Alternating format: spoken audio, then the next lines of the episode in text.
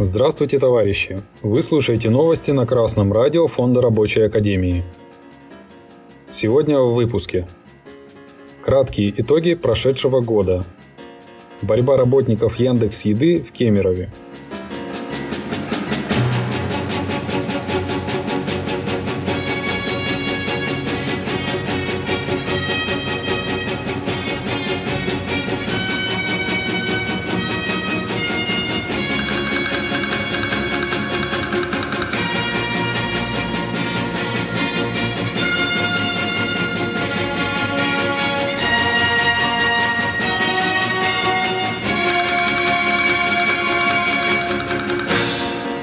Прошедший год принес нам рост цен на нефть выше заложенных в бюджет. Об этом сообщил сайт газеты «Коммерсант» еще в октябре. По предварительной оценке главного аналитика Совкомбанка Михаила Васильева, бюджет Российской Федерации мог получить более 3,2 триллионов рублей дополнительных нефтегазовых доходов. По данным Института проблем естественных монополий, в декабре индекс промышленного производства в России вырос более чем на 9% по сравнению с декабрем коронавирусного 2020 года. Тем не менее, индекс экономических надежд в России остался на исторических минимумах и приблизился к уровню 2013, 2008 и 1998 годов, на которые пришлись значительные экономические потрясения, как сообщал РБК накануне Нового года. Россиян, считающих, что 2022 год принесет экономические трудности, почти в пятеро больше, чем тех, кто ожидает процветания. Это и не удивительно. Каждый, кто ходит в магазин, видит на ценниках основную причину отсутствия надежды на лучшее для большинства россиян.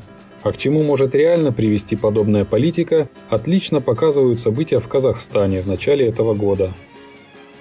Часть трудящихся России уже осознала, что только организованная борьба может удержать их от полного обнищания. Сборщики заказов Яндекс Еды в Кемерове продолжают начатую в декабре организованную борьбу. Они уже добились от работодателя отмены штрафов за опоздание, сохранения прежнего графика и дополнительных выплат в праздничные дни. Кроме того, за два дня они собрали больше 50 тысяч рублей для уволенных работников. В конце декабря кемеровские курьеры и сборщики заказов Яндекс Еды не вышли на работу в знак протеста из-за плохих условий труда и выдвинули сервису ряд требований. Изначально сотрудники Яндекс Еды требовали от работодателя оставить прежний график работы, отменить систему штрафов, увеличить время выполнения заказа в приложении, ввести праздничные тарифы и начать выплачивать бонусы за быструю доставку. Часть требований сервис выполнил, отменил штраф размером 1500 рублей за опоздание, не ввел график работы 2 через 2 и внедрил дополнительные выплаты за заказы в праздничные дни.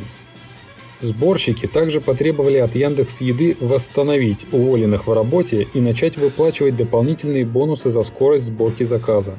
Отстраненные от работы подали обращение в прокуратуру Кемеровской области. Ведомство начало проверку. Обо всем этом нам сообщил телеграм-канал профсоюза «Курьер».